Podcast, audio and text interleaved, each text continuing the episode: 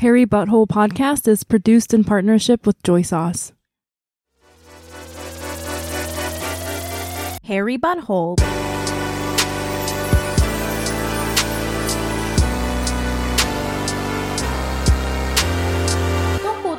Welcome to Hairy Butthole Podcast. This is a podcast based on the Korean saying, if you laugh while crying, hair grows out of your butthole. I'm your host, Youngmi Mayer. Every week I have a guest on to tell a sad story and then we laugh about it. Um, but this week, I guess, I don't know if there, I mean, I ho- hopefully our guest has a sad story, but you know, who doesn't? But I have the wonderful and amazing chair of Pride Marianas, which is an LGBTQIA plus advocacy group in the Marianas, living on Saipan, which is in the Marianas, Roberto Santos. Ah. gayer, gayer. We need a gayer. I'm just kidding. Um, wait, so I think you pronounce your name Santos. Yeah, Santos. I It's feel- from Spanish. Um, Yeah. The Chamorros say Santos.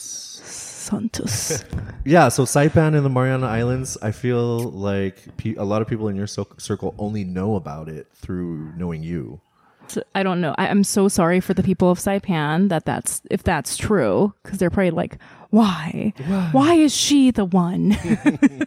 No, I love it. I love hearing whenever you, whenever it comes up in the podcast. I'm like, what is she gonna say about Saipan? I want, I want to hear it. yeah. No, I want to do. I want to. Well, actually, I wanted to talk to you because I wanted to do a lot of like Saipan episodes, but then I feel kind of like, yes, I lived here for ten years of my childhood, but I sort of want somebody that's like I don't know if this is because I don't want to like invalidate anyone's experience of living here, but like somebody like you who is like ethnically Chamorro and your family's from here. And I feel like, I don't know, you know, like doing the work that you do, you know how it is when you talk about a certain aspect of your identity and when you hear other people talking about it, you sort of want, I don't want to feel like, an appropriator. Do you know what I mean? Like I'm like, I know about Saipan and you know, like stuff like that. So I mean, it's tricky, and um, I found that the rules are uh, can be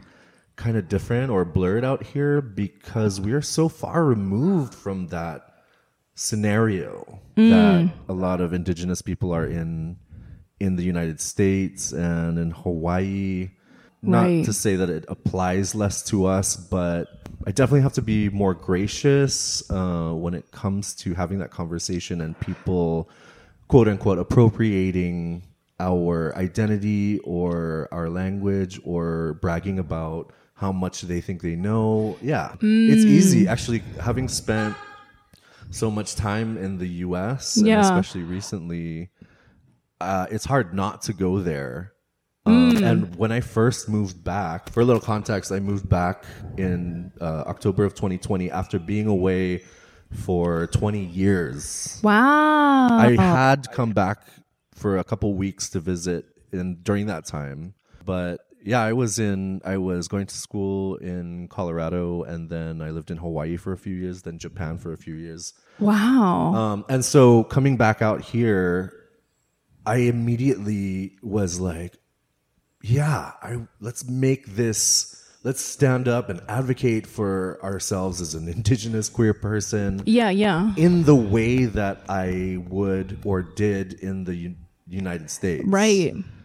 Um, oh, so you had this feeling like bringing that whole concept was like, did you feel like it was kind of new to the people that lived here or not? Not new, but, But, like- it is the whole conversation is immersed in our culture and our society that has been influenced by colonization and militarization for hundreds of years. We were colonized by Spain Yep. uh, as early as the 1600s. Then uh, there was a German administration Yeah. before World War II, and then there was a Japanese administration shortly Yeah. before the end of World War II. And since then, we've been a commonwealth or territory of Mm-hmm. the United States. And there's so much to un- unpack Yeah. about all of that. but yeah, coming back here and thinking that we're going to have this slutty gay party for Pride, and that we're gonna be out in a parade in assless cha- in chaps, Yeah. assless chaps, or otherwise known as chaps. Chaps. you got like another thing coming because um, even members of the gay community will be like, oh, I don't really want to burn all my bridges at once. Out here, the community is so small Yeah. that so difficult to remain anonymous and have the privacy that comes with that. And hmm. especially if you're indigenous, Chamorro or Carolinian, Oh my god, I, mean, bet. you're running into people everywhere you go. You're like bringing up all these such like fascinating things that I'm like dying to understand. Because like that's so because the whole um anonymous part of you know queer culture is something that obviously arise from you know j- millions of years mil- billions of years of like people um around the world having to hide their queer identity. And so you know like it's it is still kind of a big part of it. You know in, in a lot of parts of the world but when you're on a small island like this and the and the population is so small and everyone knows each other that that aspect of it is like impossible to uphold especially you know like when people are i don't know if this is an assumption but maybe it's not as open to queer culture in these communities or what? We're not even this is purely my perspective and speculation Yeah. is that we're not even there yet Hmm. where i came back thinking that we need i don't know we need to be more progressive and outward about our sexuality people here as a culture and a society in general even in the heterosexual community don't believe in that or they don't think that's appropriate or they think it's detrimental to harmonious and productive society we're not i feel like we're not yet at the conversation sexuality is part of humanity and certainly right fundamental to your identity as a queer person. It's like Hmm. about who you do or do not have sex with, I think.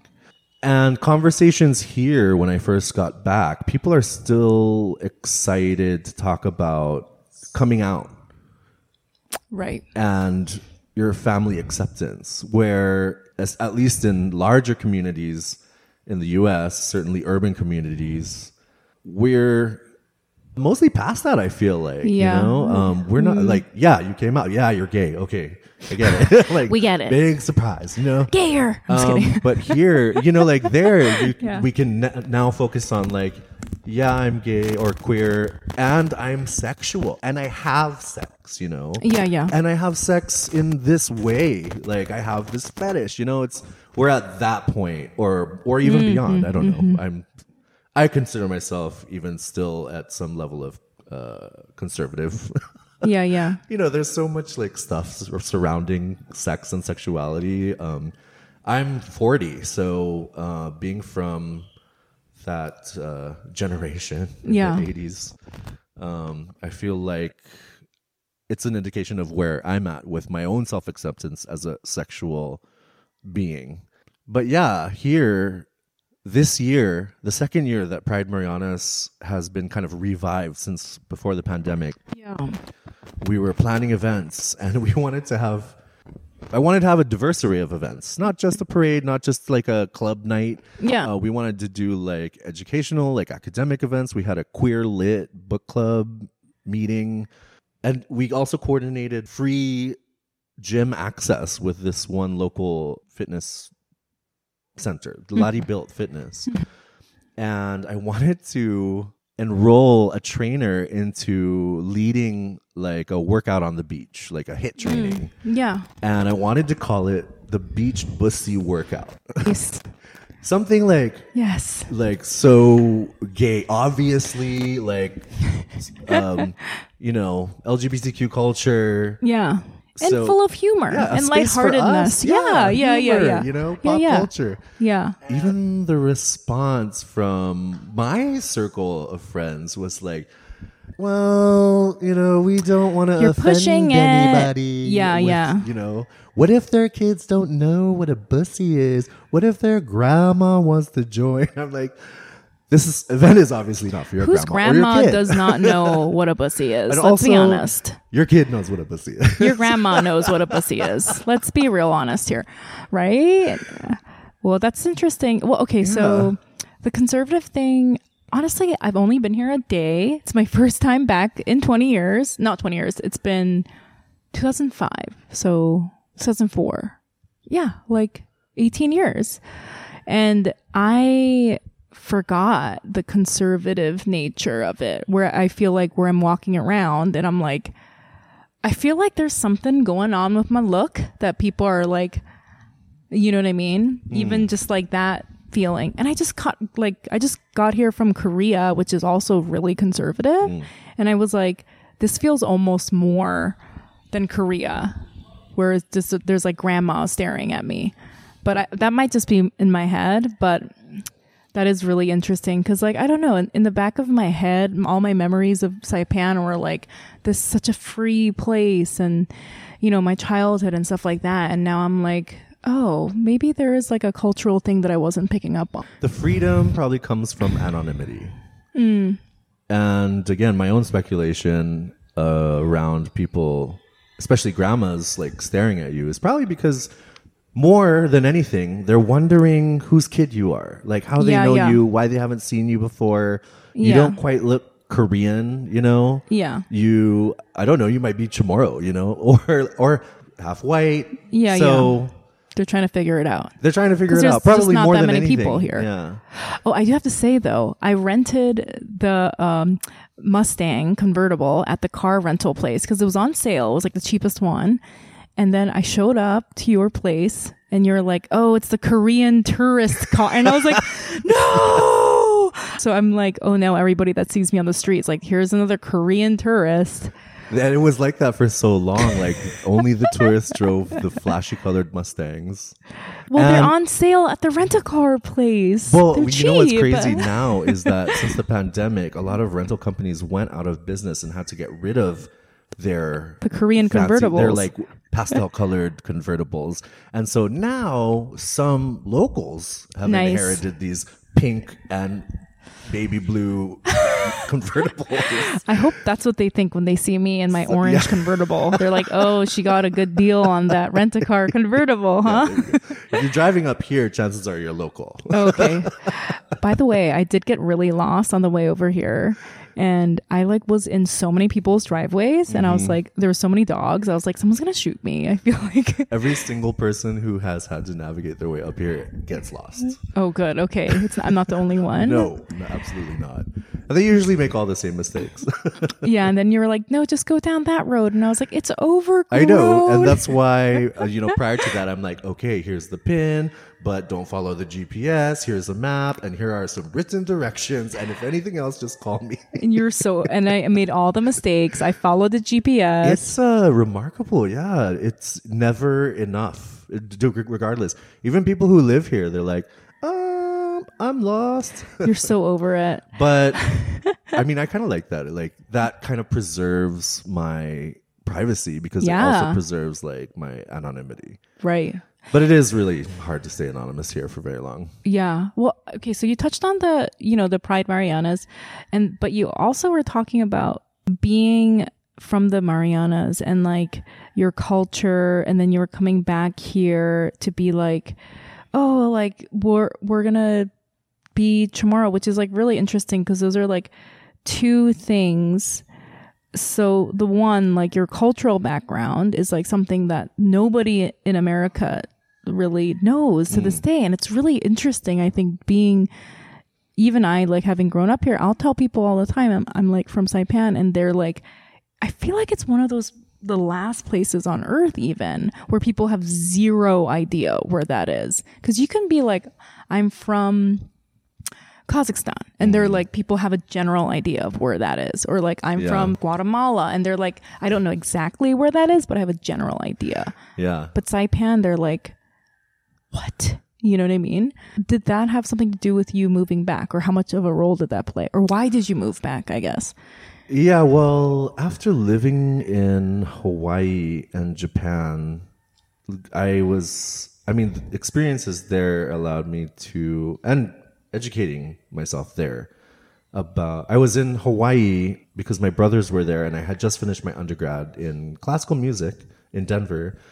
And um, I was to go there for like a year. And then I ended up staying for like three and a half and started learning more about the native Hawaiian community and their history of colonization and oppression and um, militarization, and also like the Hawaiian language, like Olelo Hawaii and the hula. I grew up doing hula here for like dinner shows, you know, in a Yeah. time where that was still like very much the norm. Like that was so popular even in Hawaii, you know. And now it's um there's a lot to unpack about that because hula is not Oh. traditionally for a luau or a, For like white tourists. dinner to- sh- show. Yeah. so, oh, so you were doing that at like tourist dinner shows, you mean?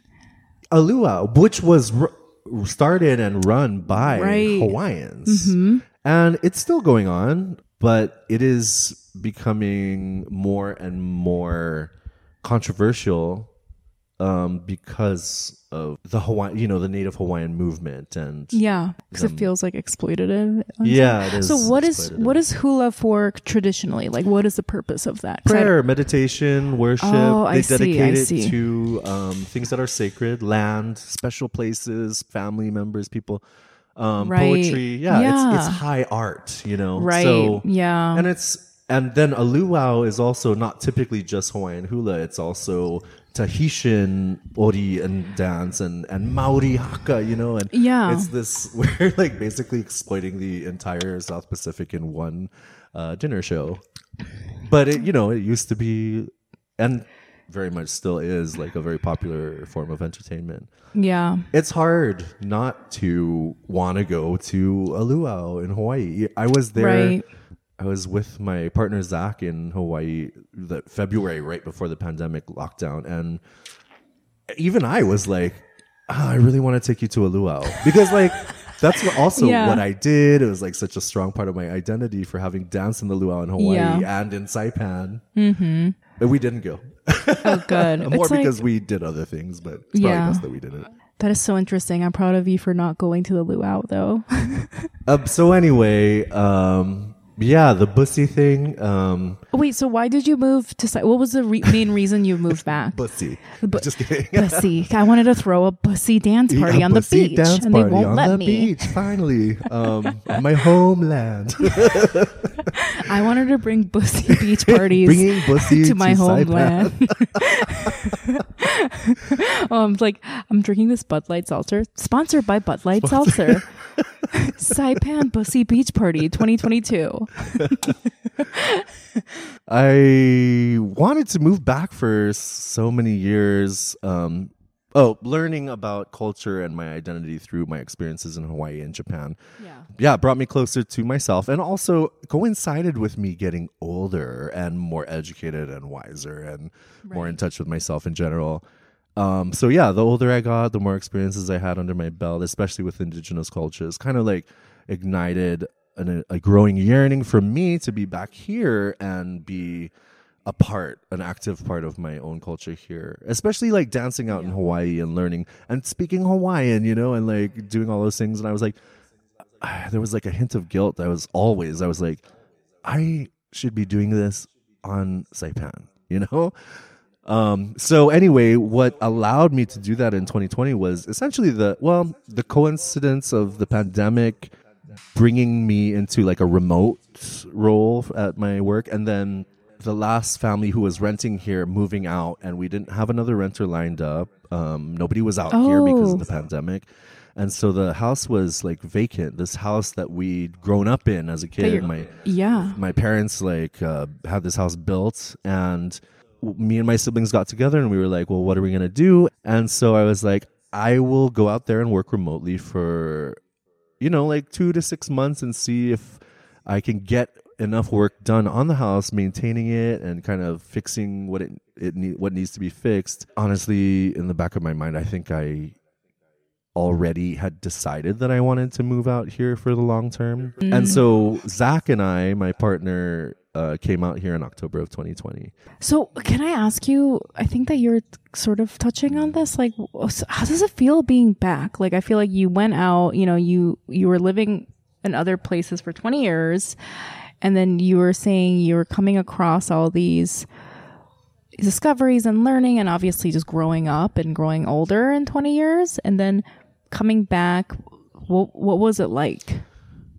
It was like a honeymoon with this place first when I first moved back and reconnecting with everybody familiar to me from family to friends. Um, a lot of people in my generation have moved back and like from recently to like from several years ago. Some people haven't left, or some people left for a short time to go to higher education. Um, so there was plenty to like get me back on ground here, I guess. But at the same time, I wasn't involved in any community projects or and I wasn't working a job here locally and so my life was like my job was um private from society here like I didn't, didn't I didn't work with anybody here and um you know it was easy for people to not know or be a part of my business and so my interactions with my family and friends here were like I chose them and they were for pleasure, no business, you know. And so, you know, naturally that's very comfortable. The point at which it started getting less comfortable, not in a bad way, but in like a productive way, was when I started investing myself in the community in these ways that meant something to me, like being the chair of Pride Marianas and being involved in this movement here and kind of helping the family more with uh, things that they wanted to be a part of and do, attending family events, and just little by little reconnecting and getting to know more and more of my family. I, I think I remember when you moved because that's like the same time. Because we, I guess we we didn't even mention this, but we know each other because your sister was Yes. my classmate. Yeah. And your so sister you was moved- my classmate. That's true. Yeah, that's so funny. And so I remember, oh my God, can I tell you my oldest memory of you? It was like, I have a very old memory of you when I literally was like in the second or mm. third grade and you were playing jump rope with us, with the Yes. girls. And I was The like, Korean girls, probably. They were all probably Korean. Probably the Korean girls. because if what if there's one thing gay men love, it's Korean And girls. jump rope. I'm just kidding. and jump rope. I don't know. Yeah, the Korean girls are just in your way. They're like, you're like, get out of the way. It's my turn. I, get out of the way. These stupid Korean girls are always here playing jump. Um, and I remember thinking, because I, I think I had just moved here from Korea, basically.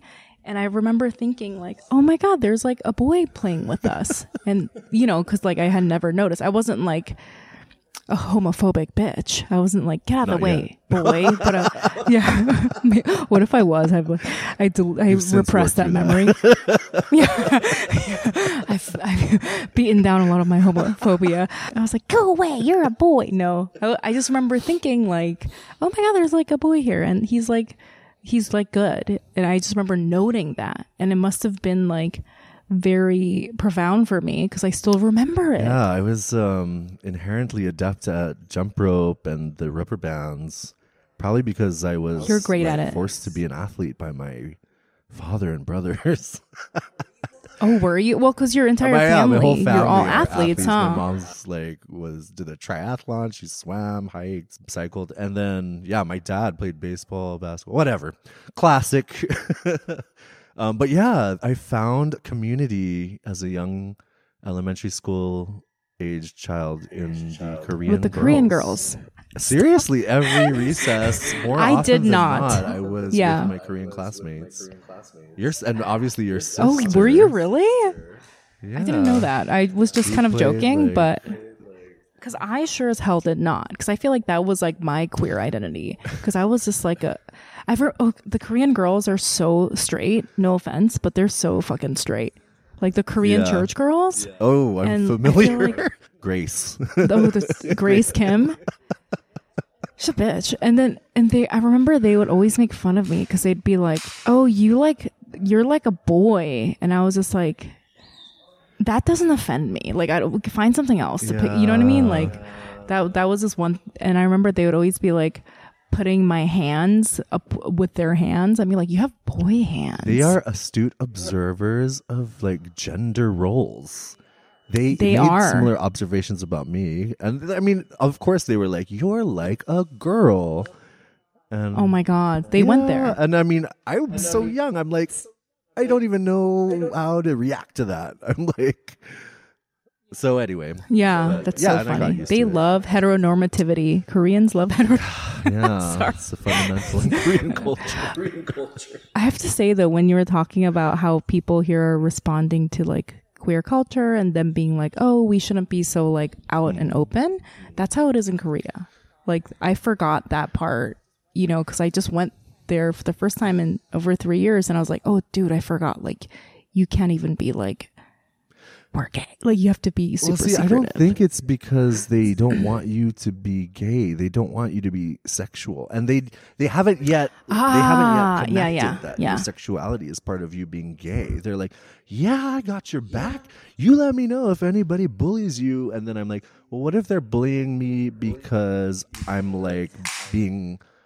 Sexual with my partner like we're groping each other and somebody sees it or i don't i'm trying to think of a, a scenario like, that would "Ew." be likely like we're not out there like having sex in public but i mean what if i'm naked at a beach which honestly happens a lot because there are so many beaches here you can be absolutely alone at and they're so private. but what if like a kid walks down there and you're naked? Hmm. Like they and there's still also this community is still associating pedophilia oh, with oh, yikes. homosexuality. Yeah. And it like came up in a radio interview recently and we Wait, that like, you were on? No, but a friend of mine was on it. Oh my God. I mean, he's really good at han- handling things very gracefully. But I mean, I kind of wish he would have been like, Angry. you know, Yeah. gotten out the statistics and been like, you know what I see here? I see all of these per- perpetrators are men, Of course. Yeah. know, Or like straight not men. gay or straight. Oh, yeah. Anyway, but yeah, they're like they they are ready to stand up for you because they're connected to their friends and family. There are lots of gay people here Oh, that I they are related to or Yeah. friends with, Yeah. but we're still like hiding our sexuality. I so they don't really know that that's a part of it. And so it's, it becomes a matter of That's like, so well, are you going to still stick up for me when the sexual thing that I'm doing is embarrassing to you or you think it's like against your Yeah. religion or whatever. I totally see what you're saying. You, You know? know? what? That makes so much Yeah. sense. So we need to bring yeah. it to that point. And that was my, that was behind the whole beach bussy workout. Exactly. I'm like, put it out there. We need to it's just a workout. Put your actual bussy out there. Yeah. no, no, that there. I'm so glad you said this because I'm like realizing that that's actually, I think, a big part of the reason why Koreans are seen as quote unquote homophobic because they're like, and I think a lot of people that are straight like have this idea that homoph- homophobic people, um, gay people are like too sexual or something like that. You know what I mean? Or like more sexual. yeah, yeah. Or like them, you can't talk to them without talking about the sex part and people are like very conservative about that. Yeah.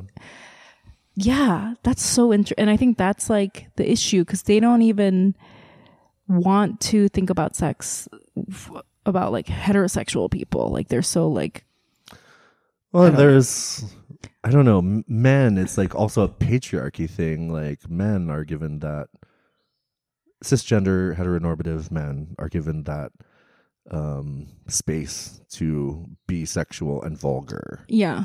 if it and, and if anything displeases them or makes them uncomfortable whether it's sexual or, or not um that's where like people tend to draw the line and they're like well you can't you're not allowed to do that only me and we already know this right Yes, yes, yes, yes, yeah. It's it's like oh, like it's like you know how I remember like in the er, in the aughts there was such a huge. I'm sure it's still like this. Like a trend for men to watch like quote unquote lesbian porn. And it was two like straight blonde women with fake boobs or something. Right, right. and it was just like yeah yeah like that's fine. But like not actual real like lesbians or gay people. You know what i mean? Like it's like if we like it all of a sudden it's societally acceptable you know? Yeah. Oh, you know, and you know what I found about the bussy, the whole bussy journey that it turned into. Um, we never, we ended up like just taking it off the calendar. Yeah. But it, the word bussy came up in conversation so much during Pride Month in our discussion, and in our jokes that we made about it, and in our like whining about you know all the policy and stuff. That by the end of Pride, like we might as well have proceeded with the event because we got so comfortable saying that word. Oh my god. So and you it ended up we ended up saying it at other events because it was like trending. That's so funny. So and honestly this pride has been like there's there have never been more pride events in the mariana islands which is monumental. Also we've come so far because we had this conversation on a panel mm-hmm. that was actually like in partnership with the humanities council mm. where we talked about the language that we use in Chamorro and Carolinian Oh. about pride, like ideas that are um, LGBTQIA plus. Is there a word for gay or lesbian that we say in Chamorro or Carolinian already? Mm. And is is it like from Spanish influence or is there like an an originally Chamorro word? You know, things like that. And that's so interesting yeah, and, and what did you find out well, I, I found out that there are a lot of people willing to talk about stuff like that. But I found out also that in pride events in the past, as recent as like 2015 or 16, mm-hmm.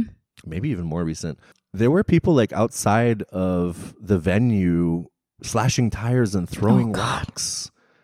well, there And- always there's always going to be those people yeah. yeah And you know what? Even the Korean um, girls. on our social media, i'm just kidding not our social media, but on like the Guam posts or a, it's a Guam public like a daily publication, a newspaper. s- It, it, there was this story about a pride event, and this user made this um, really negative, like, homophobic comment, yeah and I was like, I can't believe we are still seeing this in the Marianas because that's also part of the rhetoric here. Is like, no, we're so friendly and open. There is that aspect of it where it's like, yeah, Yeah. no, you're not. We're not as friendly and open and safe as we think. Like, all it takes is one fool to go in there and be like, shut it down, you, you know, Yeah. you know, like I am. I had to kind of mitigate my fury yeah from the beginning when I first moved back here. And I guess just be more strategic about where, when, and with who it I um shared it, you know. right I would like to believe that there are um, people in the community out there who are as furious and Mhm. um, I don't know passionate about it as I am. There have to be, of course but yeah I feel sometimes I feel alone. Sometimes I feel frustrated with the lack of initiative that. I mean, I feel like um, ur- the lack of urgency because Mhm. I definitely came into this and I was like, no, we need this now. Like, Yeah, yeah. dying at you know uh, higher rates and we're killing ourselves. You know, yeah so yeah, that's been my journey. well i think i know what you mean by like the rage and the passion that you feel because a lot of times i feel like that like i'm just so upset about all you know other things that happen in my life.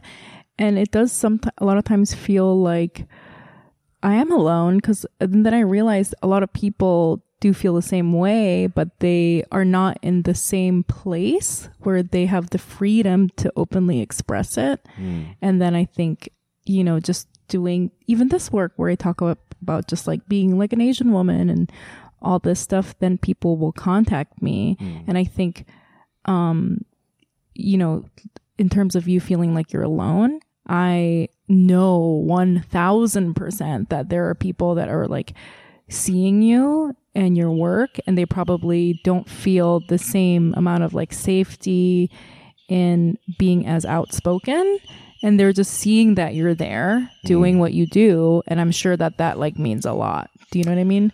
Yeah, I totally appreciate that because I am like a huge guy, as like a cisgender, you know, fairly mask, um, white passing yes man. You yep know? And yeah yeah So I do appreciate that I am given much more space to be angry and sh- express my anger and frustration. yeah and and to be out there louder than other people uh, feel comfortable being. So Yes. I do. I have gotten also. That's been a growing factor too. I'm like trying to be better about not holding people to that expectation. I'm like, Yeah. I'm out here, you know, yelling at people and you know confronting the patriarchy. Why aren't you? It's like, yeah, yeah. It's like you're yelling at. It's like, sorry, I, I keep trying to bring the the Korean girls into this, like an 80 pound Korean woman. No. um. Well, so uh, that that brings a, another thing because you said white passing. You're biracial, as am I, and I feel like the conversation, the reason why I'm like so. I feel like I, like what you said, it's like a, been a journey for me to recognize like my privilege of being, you know, biracial and, you know, speaking Eng- English without an accent and in these ways that other Asian women can't. And I, I really think it's important for people to use people that are like in the in between identities like you and I to use the privileges afforded to them to help the other people in their communities that don't have that. Do you know what I mean? So, yeah, I think it's really important that you recognize that. Yeah, there and it's I think it's definitely a double edged sword too because Yes, yeah. um, yeah, there are you are also seen like differently.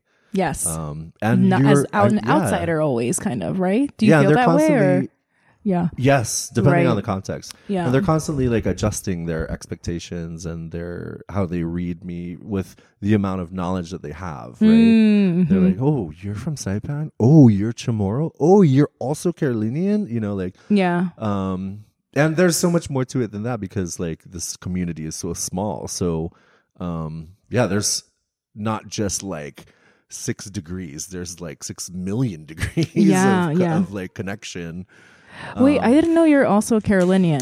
yeah and i knew that growing up but it was not impressed as much upon me we identified more with my with the traditions of my Chamorro family Yeah. the Car- my Carolinian family and Carolinian people have there's a lot of overlap or um, there are a lot of traditions that we share Yeah. that are the same but yeah I did not learn as many of the traditions that are u- unique to being Carolinian Yeah. and I have grown closer and learned more about my Carolinian heritage and identity since I've been back than I ever did growing up here Oh, that's great. yeah, it is great. I really that that's been a wonderful journey too. And of course, being a dancer, like I'm learning the dances that I used to watch the the Carolinian community do growing up, and I'm so moved that I am. I guess one of my big fears coming back was that they'd I'd be like dispossessed and be like Yeah. and I'd get this reaction like, "Who do you think you are? Like you are. You're not Chamorro enough or Carolinian Yeah, enough to uh-huh. like identify as that." And it has been totally the opposite. Like my people, my family, and my friends are constantly reminding me and making sure that I I identify with Mm. my Carolinian and Chamorro heritage. That's so amazing. Just for them, yeah, it's been so. It's been a huge relief. Yeah, I Um, bet. That acceptance it's is so. I, I feel like a lot of um, biracial people have that fear, and I think a lot of them will understand what you're meaning. I feel like for me, it's like a deep, like existential fear that I have that like the people in my like group are gonna reject me. Yeah. And I feel like there are people that are Korean, obviously, and white that like do reject me, even in ways that are very subtle. And it really, there's like I, this underlying fear that I always have about that. So I think people understand that. But um, can you actually just for the listeners that might not know about Carolinians and Chamorros, like, can you just like give them a brief? I know the Carolinians are people from the Caroline Islands Mm-hmm. and they're extremely well known as great navigators of the sea. Yep. They're like exceptional at that. And yeah, maybe just like a little bit about Carolinians and Chamorros. Yeah, they're the two indigenous islanders of the Mariana Islands. And yes, the Carolinians, they're called Carolinians because they're from the Caroline Islands, which is obviously their like colonizer name. Um, It's their white this name. group, yeah, this Yeah. region in Micronesia. Um, uh, and they all, each of these islands has their own like name, their indigenous names. Yeah. And there's a name for every single island in those groups. That's so this includes like Palau and Yap and um, Chuuk and Mm-hmm. Um, and there's like thousands of these little tiny islands. And because of our tradition, and the Chamorro um, people are from the Mariana Islands, Mm-hmm. just like Palauans are from Palau and, you know, Chukis are from Chuuk.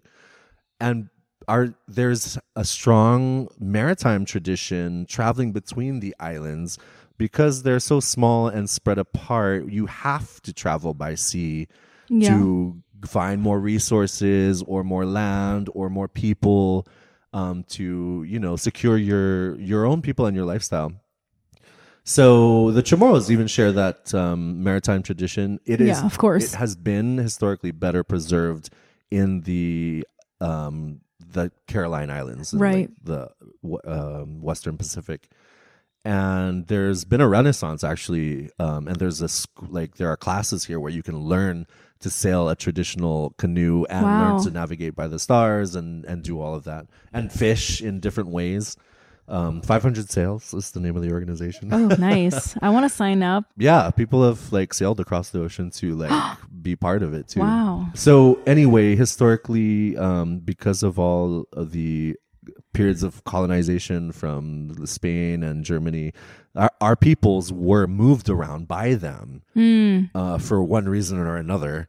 And so there was a period in time where Saipan was vacant, and the Carolinians just Wow. you know naturally um, sailed to these islands and populated it. You know, and I didn't so know that. Yeah. they became part of this island's indigenous people as well. And then the Chamorros were replaced in the Mariana Islands. I didn't know that. And that's another conversation because there there are Chamorro people who feel like there is there the Chamorro people are the only indigenous people to the Marianas because the Carolinians can trace their heritage to other islands. That's not me because I'm I mean we if you, you're Carolinian and your family migrated here I mean this is your home, right? Yeah, yeah. So and, and there's so many problems to unpack with the the name Carolinian and Right. uh, all the the terminology, right?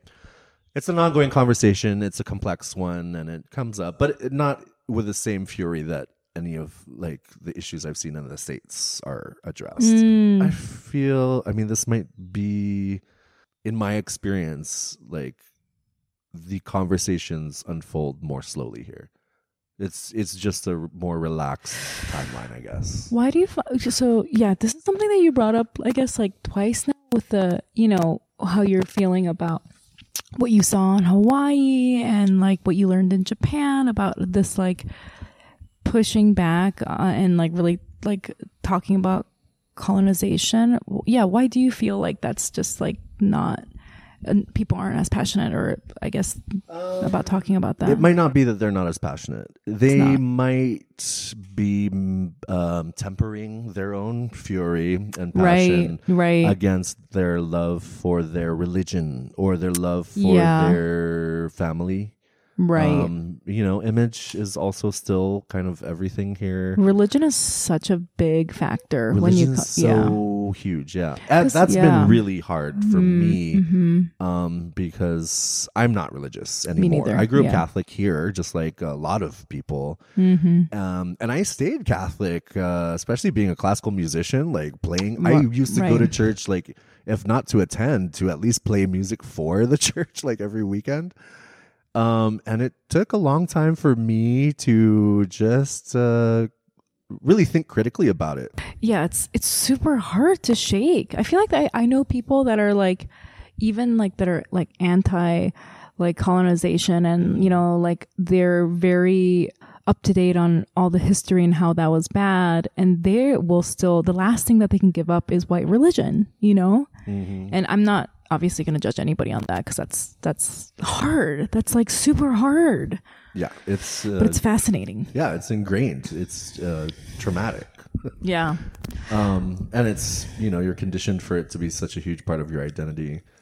Um, I don't Yeah. fault people for being religious. Me Like I'm neither, sure it yeah. serves so many people, but yeah, it is frustrating often because Yeah. um, I'm constantly having this conversation and it's always explosive with my friends, and I'm like, you're constantly being rejected by this Yeah. community. I don't know why. You know, like, Yep. can you just put it in terms of like a relationship? Like, if you were in a relationship with a person who was Yeah. constantly telling you what's wrong with you and that you need to change, like, dude. yeah But um, having said that, there are a lot of people who thrive on that kind of yeah like scenario. They're like, exactly oh, please tell me I'm never good enough and how I should change for you. I love it. Yeah. I mean, I also identify with that feeling a lot. So I find it in other ways. I find it in actual relationships instead of religion. Like, Religion. who doesn't, who's not texting me back? Well, I'm in love with you now. yeah, right. I totally get that. Well, did you, did you want, did you have a sad story that you want to talk about? You, you don't have to have one because I was like Um, more fascinated yeah, about you. you know, I do have a lot of sad stories. You know what's really sad though is I also have a lot of stories about like where I've like taken advantage of systems or other people like abusing my privilege and I feel like I don't get to talk about sad my own sad stories because of Mm. them. Um but I'm going to go ahead and tell you. No, I, I think wait, we should definitely talk about that feeling first because I feel like I'm a big believer in the fact that people are not like good and bad. We all just do bad and good things. Mm. And I just feel like whenever somebody says something like what you just said, like, "Oh, I've I've done bad things, mm-hmm. so I don't deserve to talk about me being the victim of bad things." I think that that's like so fascinating for me because I feel like that is a mark that you're kind of like a good person, that you recognize that. Well, I love that. I love that approach. I'm still unpacking it for myself. Because everyone does bad stuff. Like I've I hurt people all the time. Even obviously I'm not trying to, but like, and I always think about this. Like you know when you're in public and somebody like bumps into you and you get really mad and you're like, I don't know if that person even noticed. Mm-hmm. And like I always wonder like how many times I've done that to somebody, you know, and somebody out there is like. That bitch with pink hair like bumped into me and she didn't even apologize. Do you know what I mean? Yeah, no, I obsess over things like that at night when I should be sleeping. But yeah, I've got a one story. Yeah. Growing up in this very house, actually, I used to like we nobody had cell phones, so it was like a landline, and I would like answer the phone ringing one afternoon, um, and it would be this um a male who was like older than me, pro- sounded like an adult, and he would just say lewd sexual stuff to me over the phone. And this didn't happen just once. It was like repeatedly, like all the time. And I feel like in retrospect, I mean, as a kid, I had no idea what to do except just hang up. I didn't think to like tell my parents. I was scared probably to tell my dad. Yeah. Um, and yeah, I didn't know where to even. I didn't even know to talk about it to anyone at all, including my friends. So I it just like kept it a secret until I, you know, finally. I mean, I shared it with somebody in my adulthood, um, because it just blows my mind. I'm like, what? And yeah, it happened over and over again, and I, I don't know obviously i like i was uh, just scared and it fucked me up um definitely fucked me up sexually and i had so much guilt about being sexual because it my that experience that sexual experience was so negative. Um so yeah and i still i'm still dealing with you know shit around that and it's not the only aspect of what fucked me up sexually either but Yeah. it was a repeated experience that caused trauma and um Yeah. And it was only weird. to you at this home, or was it? I haven't heard it from any of my other siblings or anybody else. So no. the and I don't even think yeah. it was one person who was calling. So okay, so this is my assumption is that the person or people that were calling knew who you were and they were specifically targeting you. And Yeah, if they got somebody else, they probably hung up. And it was I'm assuming it's because they were assuming that you were either gay or Yeah. or something like that. And it was like an older adult. Yeah, it's a reasonable, very reasonable read. And, Yeah. and in addition to that information, um, they would obviously ask, "Is your dad home?" Hmm. Probably before anything else, because then I would either hand the phone to my dad, Yeah. and then they couldn't do that, Mm-hmm. but they could probably talk to my dad. So that's probably that probably means that they knew my dad. But yeah, I have thought, yeah, they Oh, wow. obviously knew who I was and that I was like an effeminate kid and that that I was vulnerable. Um Yeah, and I mean it's hard to be really mad about it now because I can look that probably shows up in them because of their own sexual repression. No, that's like no, yeah, but and like they haven't had they didn't grow up with the freedom or encouragement to be educated about their own sexuality and to explore it in safe ways that are consensual and so the only the way it manifested was in them just doing these crazy traumatic things to like that they couldn't even control to people that they saw as completely vulnerable. So, yeah. yeah, I don't know. Man, why would you get on the phone? Can you imagine getting on the phone with a kid and just being like, No. hey, uh, it's That's so, so, traumatizing. I mean, it's it's abusive. It's definitely abuse. Yeah, it's, it's abuse for sure. I think that like I mean, uh, and it could, and this is me like rationalizing. It could be worse, and it wasn't the worst thing that any kid has gone through. yeah. Well, I mean, you're saying I hear a lot of you being very generous to these people and like rationalizing and understanding, but yeah, like if you really think about it, that's like so beyond the scope of behavior that obviously you or I would do, and it's just Yeah. like so damaging. And I think what you said that really scares me or scared me when you were saying it was that they would ask for your dad. So it was somebody that he knew, you know? Yeah, uh, That's terrifying. Yeah, and then like when they, re- you know, when you tell them that there isn't uh an adult home, at least not one that they're afraid of, like that's their cue, I guess. And they knew, they recognized your voice because they wouldn't do it to other siblings. Yeah, because as an effeminate little kid, I was like, "Hello, hello." That's, that's so sad May I ask who's though. calling? Oh, that's so sad though. It, that is funny, but it's like, Yeah. that's, Um, that's terrifying. Yeah, but I mean that's also that also kind of fits with um, the culture of. I was gonna say that. Here, I was gonna definitely say that. which that. is has very much its root in religion. Um, because It's they so- also like taught you in the Catholic Church to like be, you know, you couldn't masturbate or you're going to hell. So every time you masturbate, Oh inevitably as a little boy, you are tearing Oh yourself apart for the next thirty minutes after you come. dude the i mean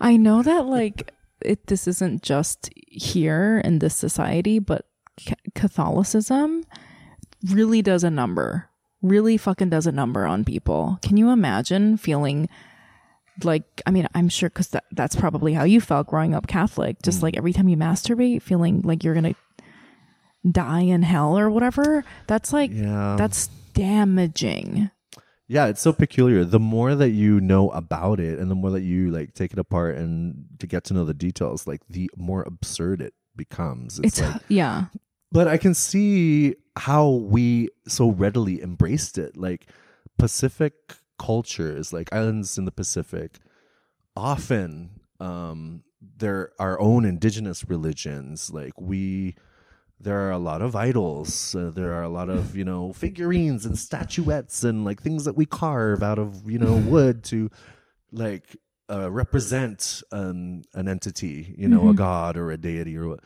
And uh, we love to pray. We love our chants and our songs and our dedic- our dances dedicated to, you know, this spiritual realm and to Yeah. you know, and so Catholicism like really lends itself, or any religion like with those things. Yeah. like, you can really, um, you can easily. I can imagine how you could easily convince somebody to like kind of just shift your the terminology, and all of a sudden you're Catholic. yeah, yeah, yep. And the patriarchy, which a lot of cultures, you know, love. I mean, I don't know the history of like Chamorros and Carolinians, um, but I mean, I think that the patriarchy is a huge reason why so many Koreans are Christian. You know, they, that was already so well established in their society for thousands of years before Christianity came. So it makes sense, but it's still like, I can't imagine. And it does, but I like, I don't know. I want to say that it was really interesting for me hearing you tell your sad story because I feel like it was like enveloped in this like, well, I'm a bad person and that person's not that bad and they we shouldn't we should feel bad because Yeah, they were you're right, probably arc. religious. Oh but and it's just like the fact of the matter is that you're a child and you were you didn't deserve that and this was a, an adult and Hmm. i'm sure that they had religious trauma and sexual re- repression trauma but like that doesn't mean that that's okay Hmm. that's still fucked up yeah, absolutely. that's fucking fucked up yeah. you know and the and i think what like i said what scares me is that they knew your dad they knew your voice um because it was gay i'm just kidding gayer it was like in the beginning of the podcast where i was like gayer and you're like i don't want to i don't want people to I to can't know anymore. no don't say weird things to me on the phone you You're- got to bring me back to that day on the phone. Yeah. What if like after that, like, what do you sound like on the phone now? Are you like, hello, this is Roberto Santos? My dad's home. For your information, he's standing right behind me and he's going to beat you up. oh my Um, Now that we got that out of the way, can I help you? and you are. Uh, no, it's amazing. If you know, if anything, we should be proud that after all of that, you still sound gay on the phone. You're like, I'm not going to change who really I am. come full circle. Yeah, I had to work through a lot. and I and Korean women can still tell that my hands are really big over the phone. They're like. "Hello, I can tell your hands are really big." I You miss my Korean women friends. I feel like you'd be such a hit in Korea. It's just, well, I can't wait to go because, um, man, Zach, my partner has never been to oh, you should Asia. go. Oh, really? Um, and yeah, the last time I was in Korea, I was a kid. oh, So how would old are you? to go as an adult. Man, You went for the jump like rope Korean championship. 10. I know. yeah. When I was uh, selected for Korean the jump rope elite competition. Um, oh, you should go. You should definitely go. yeah, I definitely want to. Um, keep me posted. But I found that like so many of my classmates who were Korean here had to move back or wanted to move back or for some reason or another Korea? are back in Korea. Yeah. Oh, that's nice. I had no idea you did not spend your entire that you weren't born here. Yeah. For like all I knew, I thought you were from Saipan. Yeah. And it's new to me that like when I first heard you talking about Saipan and your identity as a Korean, I learned I mean I learned that you didn't identify as somebody from Saipan. Or do you? Well, I okay. So here's the thing. This is. Oh, I'm glad that you brought this up. Actually, so when I moved away from Saipan, I was 16, and I moved back to Korea for a few years, and I was like, in my head, I was like, I am fucking from Saipan. Like I'm a Saipan person, Nice. right? Because I was like my entire life, six to 16. That's your entire Yeah. life. And then when I lived in Korea, I was still like, well, yeah, I am Korean, and I like because I'm fluent in Korean, I like pop back into this like being a Korean person mm. life. But then shortly after that, I moved to the States. And then like this is what kept happening. People were like, "Oh, what are you? Why do you speak English?" And I'm like, mm. "Well, I'm Korean and I'm, I'm white and I grew up on Saipan." And then they were like, something about like that was like too many facts for like white American people to like have to like understand about me. So I had to keep reducing the story. Do you know what I mean? yes, like I had to like know exactly what you mean. yeah, I'm sure you do, right? And then it's just like, and so I needed like this like elevate elevator pitch. Like, what are you? Who are you? That's it. I don't want to know. I don't want to learn. You know, like, Yeah. and so then it just became me being like, well, I'm half Korean, and I was born in Korea, and you know, like, Yeah. and I don't know. Right. Yeah. No, there's definitely like a hierarchy because when I was living in the States, I'd be like, I mean, there's a certain kind of person where when I was living in Colorado, I'd just be like, I'm from Colorado. Yeah. And of course, they're like, oh, really? You were born here? And I was like, well, I was born in Hawaii. And they're like, oh, Yeah. oh, really? Where in Hawaii? And I'm like, Guam. That's so funny. Wait, where on Guam? Saipan. That's so and just funny. like I don't volunteer that information unless I'm like really invested in you sticking around and getting to know each other. Because I'm like, Oh I don't want to give you the whole "Where is Saipan?" speech um, if we're only going to be. If I'm just standing in line waiting for a drink, Exactly. exactly. That's exactly what happened to me. Uh, you know, we were talking about the c- culture being like sort of conservative here or whatever, but there it, it is true that I think people here are very accepting and open and I think if I was to be more like, yeah, I'm from Saipan. Mm-hmm. I'm Korean, but I'm like from Saipan. I don't think anybody would really be, you know, I'm, I'm sure that one guy that left that mean homophobic message would be like, no, you're not. but like, yeah, it's like, it's this whole, it's this whole thing of like identity and belonging, I think. Well, and what I, I mean, I have to have that conversation with myself in my head because I hate, like, part of the fear is not that I'm going to be completely unprepared for when somebody does express that I'm not enough of something for them.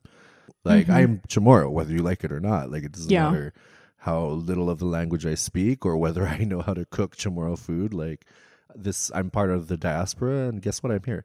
And I really love being back. And I love it. You know, it. I am achieving what I part of what I came back to do is Right. to reconnect with that Bussy, identity, Bussy Beach know- yeah, workout. to know um, more about myself. Right. Yeah, and it's happening, and I'm so glad that there are resources and people in the community that are here for me, that Yeah. are also encouraging me to do that. And for my partner, his support, he he's he is um part Native American. He grew up Mhm. in Wisconsin. Um definitely white passing. Um Mhm. but he comes off as like just a white guy, you know, nobody would typically nobody looks at him and thinks he's anything else, but him making that decision to come out here with me and allowing me this time to be here Yeah. and for it to be mostly about me and my identity that is it means so much to me and i've i've also expressed this to him but if he ever wanted to go back to where he came from or anywhere in particular in order to discover more about himself i um not only do i owe it to him to to support him in that i want to you know Yeah. um and it's really um he has learned so much like in the couple years that he's been here with me like he's learned um a lot of chamorro Oh, and- that's so great. Yeah, that is like such a great sacrifice. I remember when I was talking to you and I heard that you moved back and I found out that you came with your partner. I was like, that for me would make it so much nicer. I feel like you know, even though we're we both grew up here, I would feel a certain level of loneliness kind of Yeah. or not loneliness, but maybe alienation until, you know, it would take me some a while, but all I think varieties of loneliness i think and i think there's more than one you know um Yeah, but having like a supportive, loving partner, I think that that would make it so much easier for me. And then I felt, when I heard that, I felt like really happy for you. I was like, oh, that sounds so awesome. Anyway, I think that, you know, we're like, we've gone a long time and I feel like we should probably probably wrap it up but um i want to thank you so much for taking the time to talk to me. This is such an excellent conversation. I'm so excited that we got to talk about saipan and you know i'm sure that most people that listen to this probably this will be the first time that they've really heard anything in depth about Saipan, you know, besides what I've said on the podcast. But I know for a fact, like I said, that there are people out there listening to this that are, you know, that live here in the Marianas and they're probably aware of your work. And it's probably very inspiring to hear you openly talk about this. And, you know, especially openly talking about the bussy because like they were probably really inspired Happy to, to talk about Bussy with anyone. yeah, Happy to answer any questions yeah. regarding the Bussy. anyone really um and i'm sure it's like you know like what you said like you were saying it felt really alone to be outspoken but you know i'm sure that they feel the same way in a lot of ways and it's probably so helpful to hear you so thank you so much I am so honored to be a part of this. I love feeling Asian. I love the new hairy butthole. thank you Um, and yeah, it's so good to see you back on the island. Oh my gosh, it's so nice to watch you reconnect. well Um, shout out to Brian. Oh yeah brian, brian our friend brian's back in new york city doing his auditions When is Brian coming out to Saipan? Let's sing Next karaoke. Hey, Should we do it? Should we do Feeling Asian in Asia and Saipan? Oh my it's gosh, tour. yeah, get closer and closer to Asia. Where can our listeners find you on social media? Um, you can find me at Kahea7, K A H E A number seven. Um, actually, I have a weaving page where I make the marmars. It's a traditional Oh, really? What is called that? somewhere in the remote Pacific, all one word. And I think, yeah. Awesome. And then where can they find out more information about Pride Marianas? Um, we are, gosh, Pride Marianas on Facebook. Okay. And on Instagram as well, I believe. Or, yeah. Awesome.